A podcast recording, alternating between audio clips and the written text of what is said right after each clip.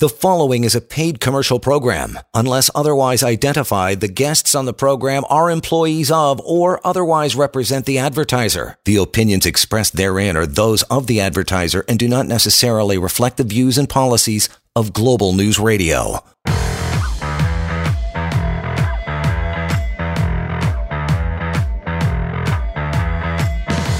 This is the Employment Law Show. And let's do this. It is what six minutes after seven o'clock on a Monday evening. Good to have you along. John Scholes here, along with John Pinkus, partners, Samfiru Tumarkin LLP. They are still and will be for some time, I would imagine, the most positively reviewed law firm in Canada. Feel free to reach out anytime. One eight five five eight two one. 5900. That's to reach John and his crew anytime you would like. Email that we use here on the show as well. And you can use anytime uh, help at employmentlawyer.ca.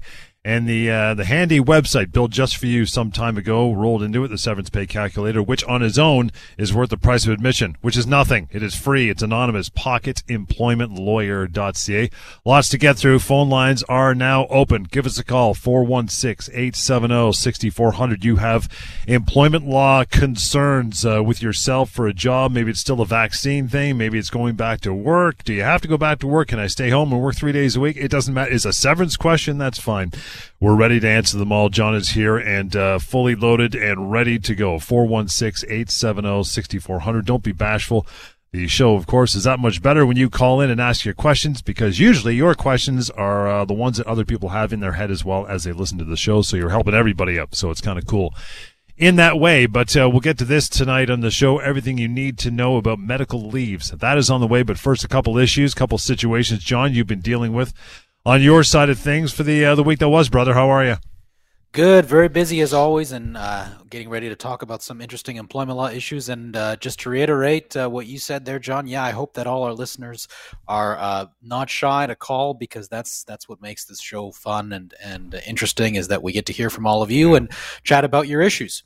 So, uh, talk about a uh, few situations. The first one I want to talk about involves someone who is working for a publishing company uh, for about 12 years in its finance department. And as she explained to me when she came to me, she she had a pretty rough 2021. She had a death in the family uh, from COVID 19. Uh, she and her husband had to try to balance looking after their children with the frequent school closures, uh, along with work. And she's constantly been worried that she's going to be let go due to all the layoffs that have been taking place at the company over the last two weeks. As you can imagine, not not a very good time to be in, in publishing.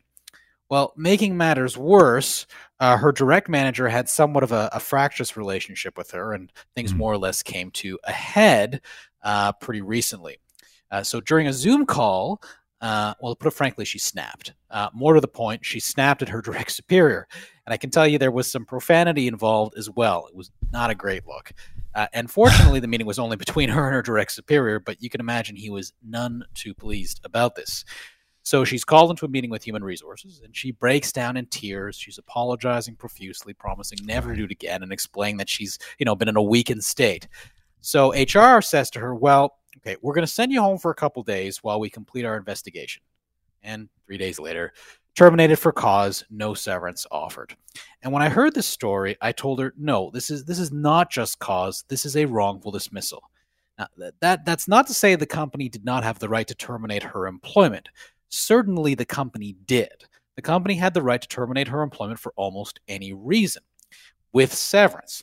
If they determine this, this was just not someone they wanted on their team anymore, that, that's fine. But again, they have to pay the proper severance. She had a good record, she had a single instance of poor judgment, and most of all, she showed genuine remorse. So she's mm-hmm. going to be out at least 12 months' pay here, and that's what we're going to help uh, her get. And so if any employees are listening to this, and you may find yourself in a similar situation, here's the thing I always tell people, uh, you know, when they're called into that meeting with HR, do not try to justify bad behavior. It will not help you. If you're being falsely accused, of course, totally different story. But if you know you're in the wrong and your employer meets you to discuss it, come clean about it. It will help you in the end. It certainly is going to help this person. And again, reaching out to John and his team anytime when the show's not on air. That is uh, one eight five five eight two one fifty nine hundred. Always get to our phone calls here on air first before we get to your uh, your second matter, John. We'll do that after we talk to uh, Jane. Hi, Jane. Good evening. Oh, hi there. Hi. What's uh, what's your concern? Uh, well, I've been uh, working with the company for about 15 years now uh, in the position of uh, office manager.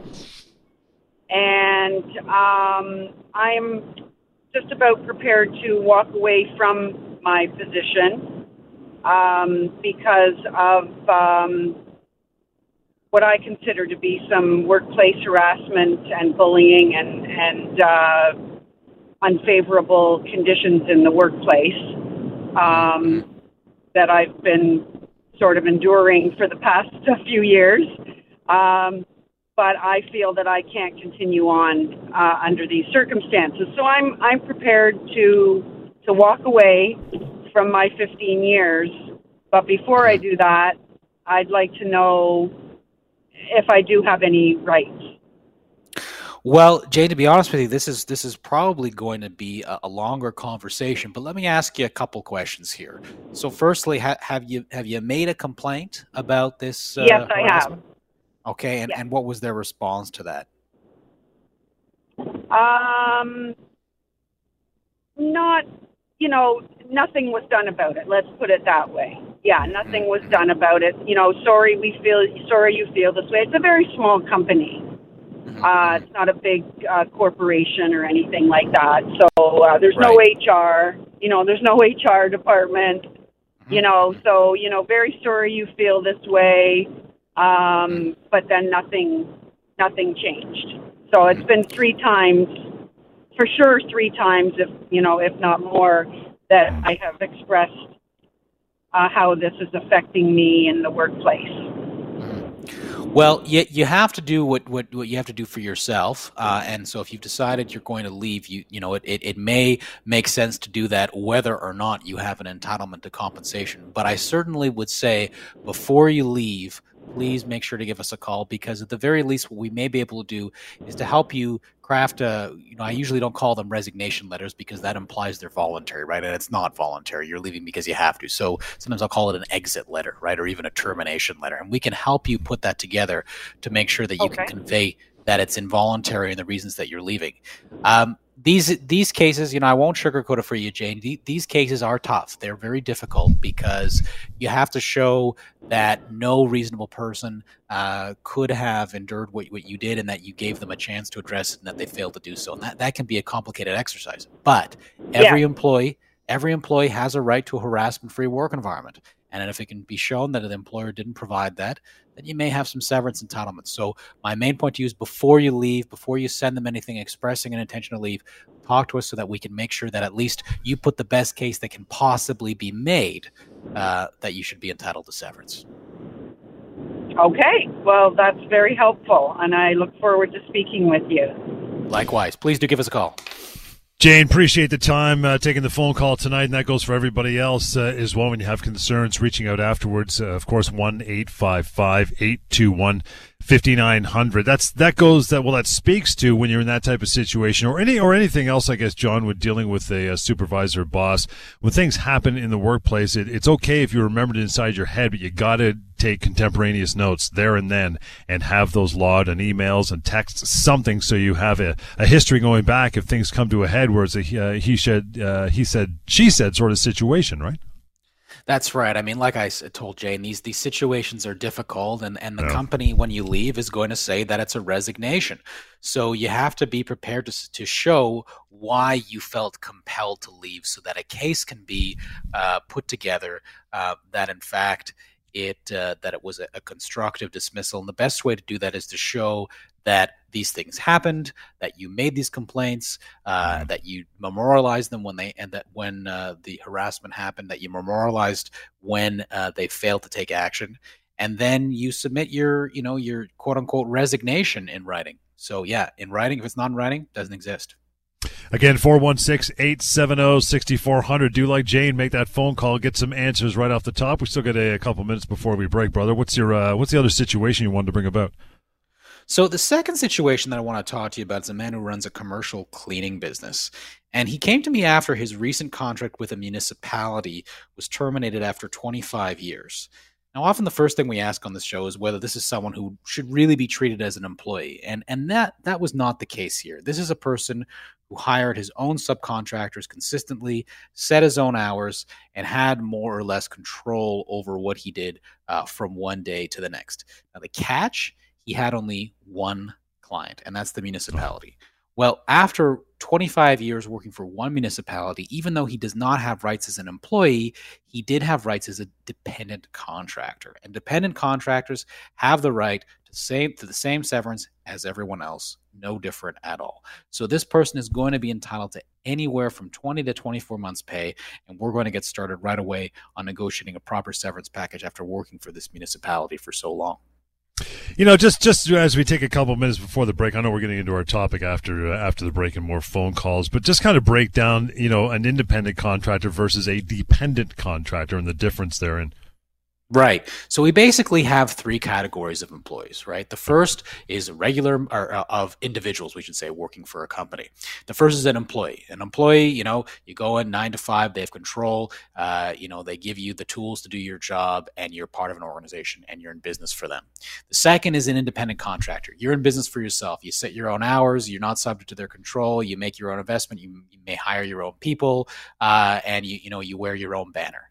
The third is kind of in between, where you may have your own company, you may have your you hire your own people, and you may really have control over what you do. So you are a contractor, but all your business is with one particular entity and it's over a sustained period of time. And if that's the case, um, then you can be a dependent contractor and, in fact, uh, entitled to severance. And so you won't be entitled to things like overtime or, you know, the minimum wage protections and all those yeah. nice things you get in the Employment Standards Act, but you still get a severance package. Is there a threshold as far as a dependent contractor? Say, uh, you know, I'm a, I'm a contractor, but I have four or five clients, but one of them is provides sixty percent of my income, seventy percent. I mean, is there a threshold as far as that's concerned? I usually like to see at least two thirds of someone's work coming from one location. Right. Once it starts to getting towards you know fifty percent, well, that starts to just look like a client, right? So mm. uh, there, there's there's no set threshold, but um, if it's if it's at or around 50%, usually that's not going to be sufficient to be dependent gotcha. contractor. And I like to see at least two thirds. Everything you need to know about medical leaves, that is on the way, and your phone calls. You got uh, some time to pick up a phone now as we go to a short break. That number, of course, call us 416 870 6400. We'll continue Monday night edition, Employment Law Show.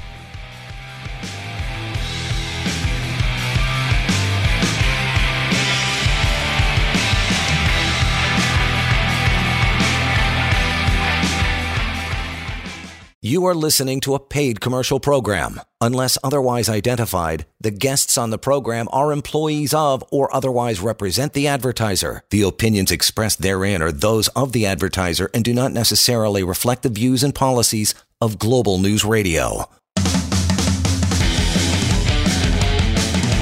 Welcome back to the Employment Law Show.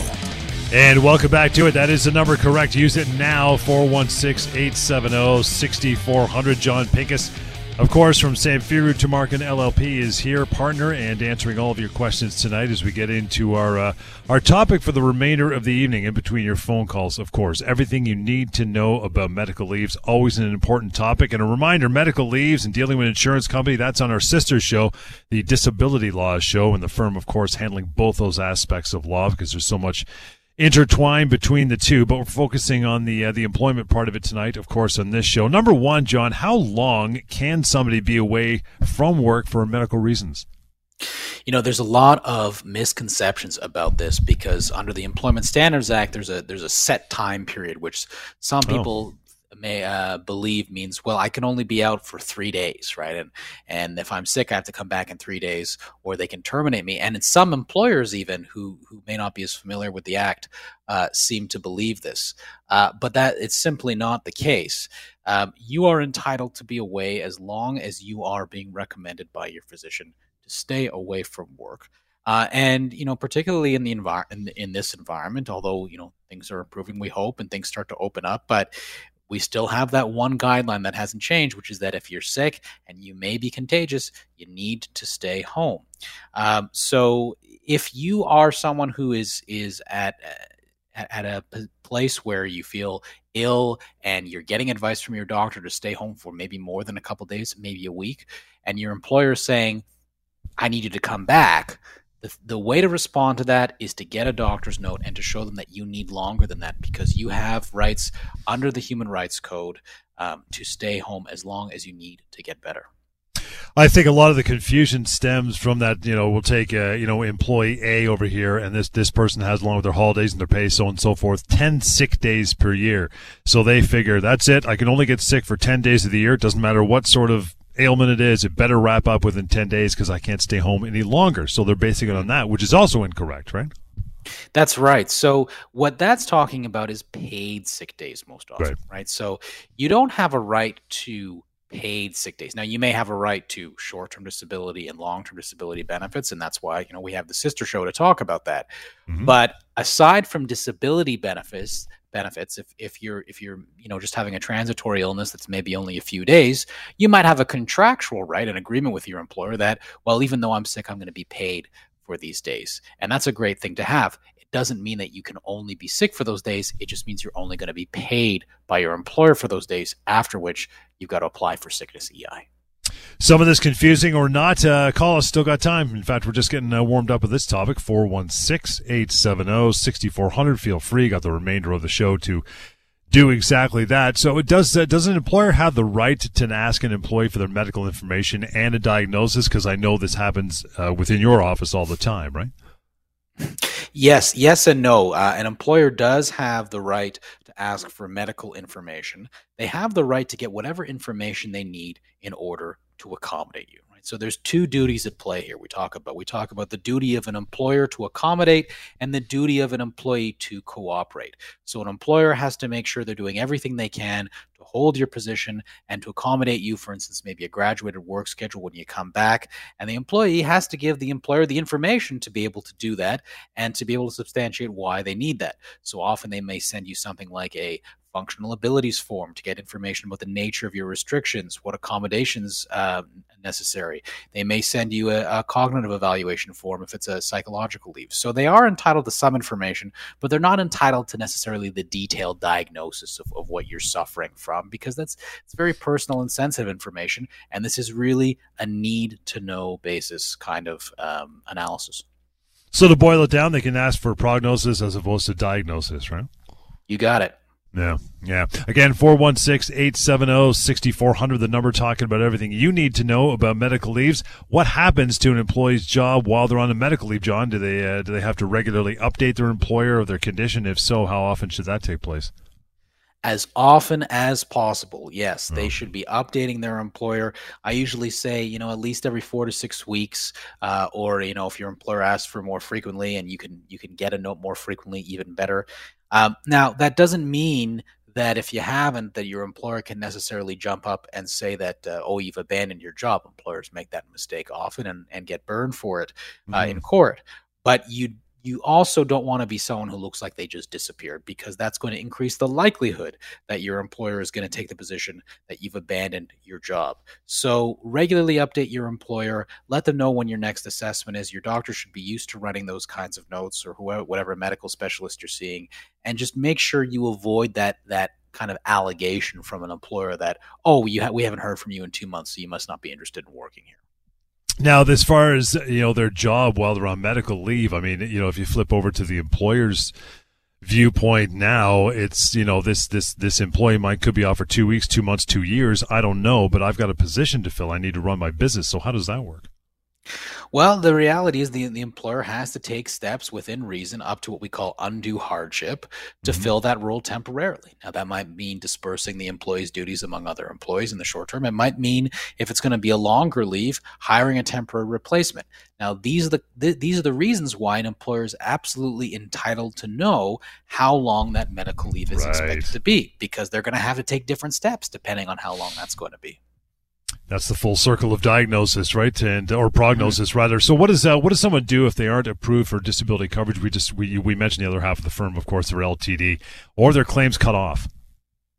Well, the first thing, of course, you want to do is you want to speak with Sivan or Tamar or one of our disability lawyers or James, and and let's get you focused on on getting your coverage. Uh, do not return to work, uh, though, if you're not able to work. Right. So you might be getting yeah. a letter uh, from the LTD provider saying you're not eligible for LTD anymore, and all of a sudden. Coincidentally, not so coincidentally, actually, you're getting a letter from your employer saying you need mm-hmm. to be mm-hmm. back at work tomorrow. We know your LTD has been denied. Well, those are two very different situations. And even if you speak to one of our disability lawyers and it turns out you are not entitled to disability coverage under the policy and there's and you know and, and for some reason there's nothing we can do for you typically there is but even if there is not something we can do for you there that does not mean that you all of a sudden have to return to work because it's right. possible for you to not be entitled to disability coverage but still not be well enough to return to work. 416-870-6400 that is the number to call through and to ask your questions about this topic as we go through this or anything else. We're going to get some most common uh, employment law questions here in just a bit. So uh, flip it back to the employee now. What do they do? They're ready to return to work from medical leave. They're feeling better. They got doctor approval of course and they're ready to uh, ready to go. What do they do well, going back to what you and i were talking about earlier do it in writing advise your mm. employer right away and make sure you do it in writing Get a doctor's note stating that you're fit to return to work. If you have any strict restrictions, if you need any accommodations, make sure that's noted and make sure that's noted in detail. So, you know, week one, working, you know, three days, week two, four days, week week three, five days, et cetera, et cetera. Maybe you need, um, you know, not lifting heavy objects if, if that's part of your job. Make sure you get that in writing from the doctor and submit it to your employer. And if your employer says no and they uh, and they refuse, uh, well, then we got a different situation.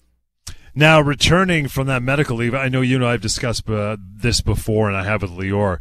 It's different from, say, a paternity leave or a parental leave, where you come back after that, you go back to your job, the one that you left. It's got to be there for you, regardless of who filled the void, even if they're better than you at your job that you're away from legally you have to go back to the same job you you left when you went on on a, a parental leave. Now, medical leave's a little different, correct? Mm. It doesn't have to That's, necessarily be the exact same gig if it's no longer there.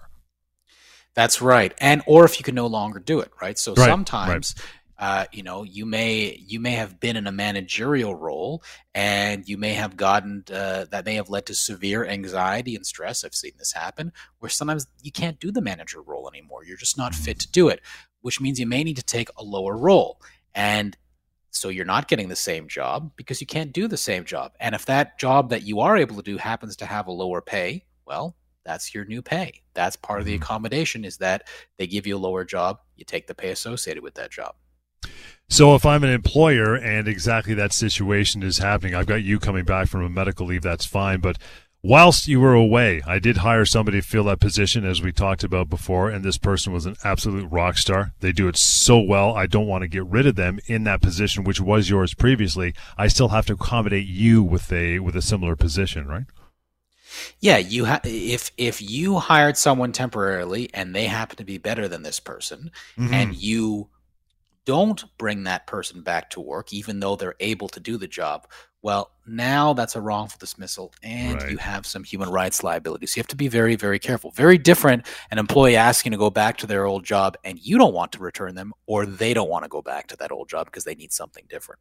Well, then how about that? What happens to the employer uh, if the employer won't allow them to return to work, even if they have, uh, you know, their doctor's blessing? If that's the situation, that's the time for an employee to give us a call right away because this is going to be a wrongful dismissal and very well could be a human rights violation under the Human Rights Code as well. So we're going to look at were there any positions or comparable positions available? Was this the situation like you just described, John, where oh, we just like this person better, so we're going to keep this person in the job? Um, is there any accommodation needs that would be undue hardship for the employer to meet? Are you asking for a slightly reduced schedule, or are you asking for the employer uh, to to give you a schedule that completely doesn't align with any of their needs um, and changes every week? Right. So it's going to be a question of reasonableness, and that's something that we'll be able to assess with you during a consultation. 416 870 6400. That's the number to call here now and talk to us on air. Ask your questions. You want to follow up afterwards with John and his team. Help at employmentlawyer.ca. And 416, uh, pardon me, 1 821 5900. Want to get some common questions uh, you get asked all the time here in the show and uh, at your office, John. I want to bounce over to an email first. Just came in from Uh, from Daniel says, "Hey John, are commissioned employees entitled to severance?" Yes. Short answer yes. Commission employees are entitled to severance. They're entitled to severance the same way everyone else is. Uh, the, tr- the only tricky thing with commission employees is, of course, your salaries, well, not your salary, your earnings, or I should say, are variable. And therefore, we have to look at what you were earning historically in order to figure out what you're earning uh, what you're going to be entitled to severance. So usually we're looking at past years, maybe the last three or five years of your T4 statements. And that's the entitlement that, that's going to be your severance. You do not lose the severance just because you're commissioned. So you take those three or four years past earnings, get an average, and and work out through how much time they're owed from there, and how much the dollar amount would be at that point. Yes, that's typically what we do, unless there's some huge outlier, right? So if, if one year you earned 10 times the amount you earned in past years because there was this once in a lifetime deal, well, that's probably not going to form part of the average because we're trying to project what you would have earned if they'd kept you on. Uh, but outside of that, the way the law typically deals with this is they say, well, we use the average, we kick out the outliers, uh, and that's that's what we're going to base the uh, severance entitlement on. Lori's email's great. She says, I was just terminated after working only three months on a fixed term contract that was supposed to last a year. Am I entitled to any severance? Well, the first question I'm going to have, Lori, is what does it say in that contract about early termination? Right. Because it may have a clause. Typically, these contracts do have a clause about early termination. And I'm going to be able to determine in only a couple minutes whether that termination clause is going to stand. And if it does not stand, well, guess what? You're now entitled to the balance of that fixed term contract. So not only are you going to be entitled to severance, but you are going to be entitled to nine months severance in that case, even though you've only worked for three months. So send us over that contract. Let's have a look at it and let's see if we can get you the, the balance of what you uh, what you're owed here. No specific theme or title for the remainder of these questions. They're just very common law questions you put together, John, because you get these all the time on the phone and email, etc. When you're uh, when you're at the office, of course. Number one is I didn't do anything wrong. Can my employer terminate my employment? Yes, they can. Uh, an employer can terminate your employment for any reason. Uh, they can terminate your employment because they didn't like the color of hat uh, you wore. They can terminate your employment because you like a different hockey team than them, uh, but they have to pay the proper severance. So you think about that example I gave at the top of the hour, right? We had someone who blew up in a meeting um, and apologized for it. Can the employer terminate her employment? Absolutely. Did they have cause for dismissal? No, they didn't, which means that they have to pay uh, the severance. Now, remember, an employer can easily just assert just cause, right? You can't you can't stop them from doing it, just like you can't stop them from terminating your employment.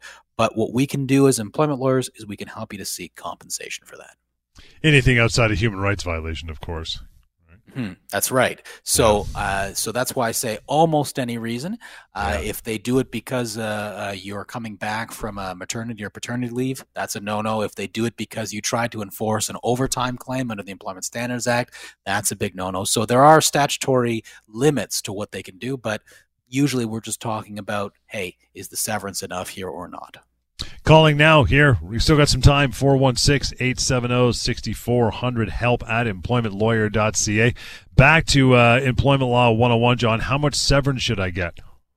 Well, the nice thing about that is we've got a great source for you to go to. You mentioned it at the top of the hour. One of those sites is severancepaycalculator.com. And we've also got the Pocket Employment Lawyer.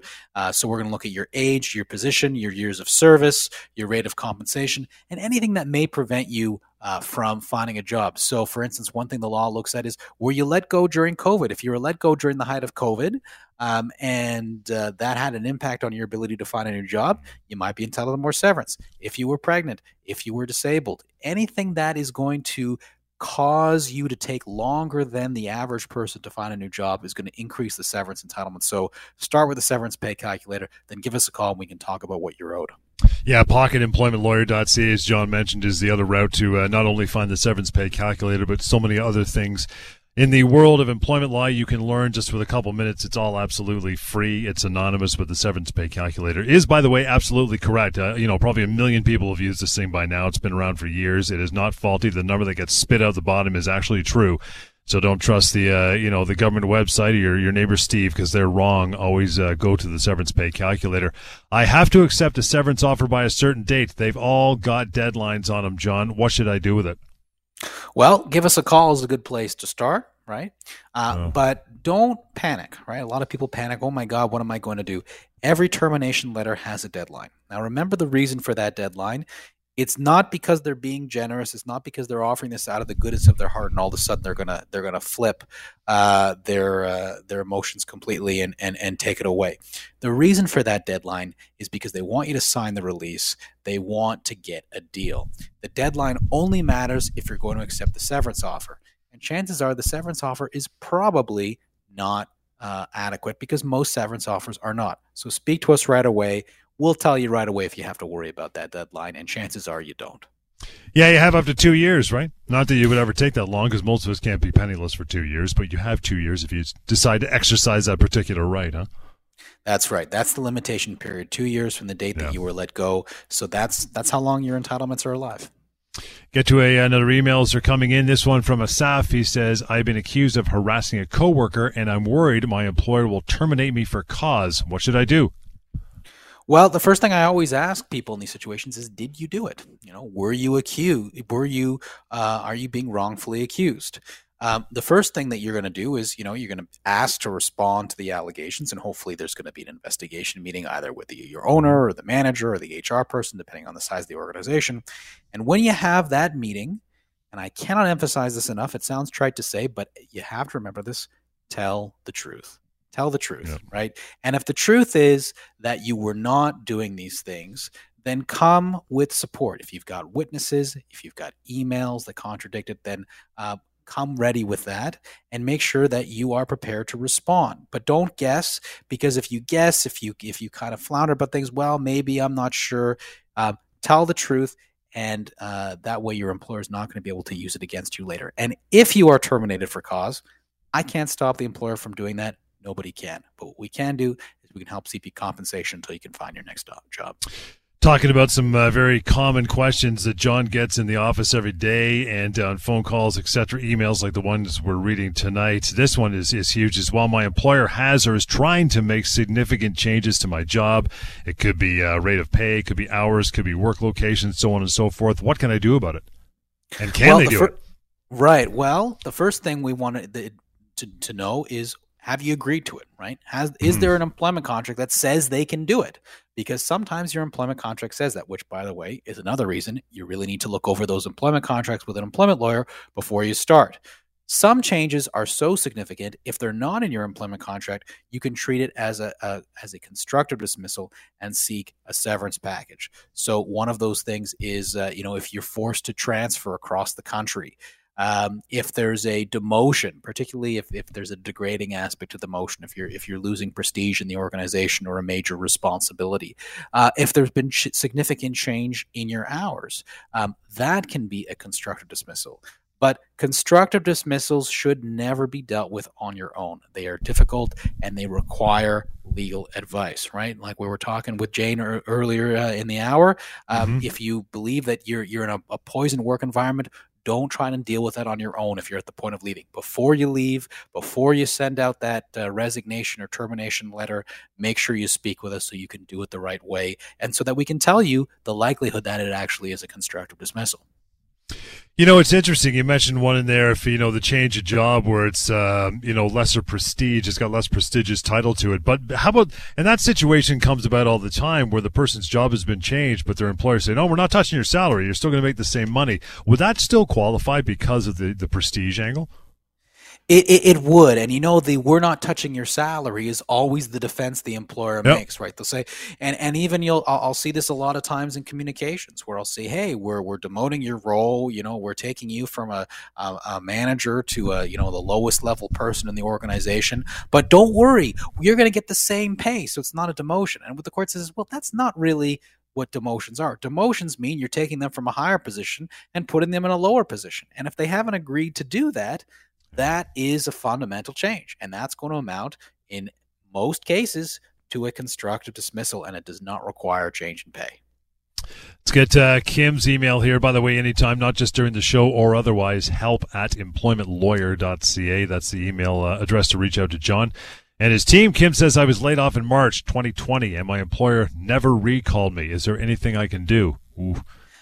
Absolutely there is something you can do. Kim give us a call. Uh, don't wait about this uh, because uh, you know there is going to be a limitation deadline that eventually is going to creep up on you. Um, you want to give us a call so that we can pursue a constructive dismissal case for you um, and uh, at this point it's looking like it may not be a constructive dismissal case anymore. It may simply be a termination. And if it's a termination if because if they're not going to recall you at all uh, then we look at you know same things we always look at age position years of service service, anything that impeded your ability to find a new job, like COVID, for example, um, and look at how much severance you're going to be entitled to. So, Kim, please give us a call right away. Let's get started on that. And like so many other things in employment law and disability law, for that matter, that two year limitations at play. She said March 2020, so it could be a matter of days. So she needs to reach out now to see, right? She should reach out now. Now, if if if you miss that time period, then still give us a call because oh. um, there there are different considerations in COVID for for limitation periods. So you know, if anyone's listening and your two year period has already passed, you should still give us a call, uh, absolutely, so we can mm. pursue your entitlements. Uh, but do not let, if you can help it, do not let that two year uh, timeline go by. Give us a call before that happens. I'll give Jason the last minute of the show to answer this one. Uh, John, my dad was just told he has to retire next year when he turns 65. Is this right? Is this legal? No, it is not legal, not in the province of Ontario. In fact, hasn't been legal for well, almost two decades now. Uh, that is going to be a uh, human rights uh, violation, and depending how much they offer him for severance, uh, or if they offer him severance, a wrongful dismissal as well. No, mandatory retirement, big no no. That employer should know better. And that is the way we're going to wrap this sucker up for tonight. We're back in here Wednesday evening as well. And of course, the weekend shows to reach out to John and his team. Simple 1 821 5900, the email address we've been using all show and every show, help at employmentlawyer.ca. And that website, free, anonymous, full of information, severance pay calculator as well. It's a good one. Check it out called pocketemploymentlawyer.ca. Stick around, though. We're coming right back. On Point continues with our good pal Arlene Bynon next. The preceding was a paid commercial program. Unless otherwise identified, the guests on the program are employees of or otherwise represent the advertiser. The opinions expressed therein are those of the advertiser and do not necessarily reflect the views and policies of Global News Radio.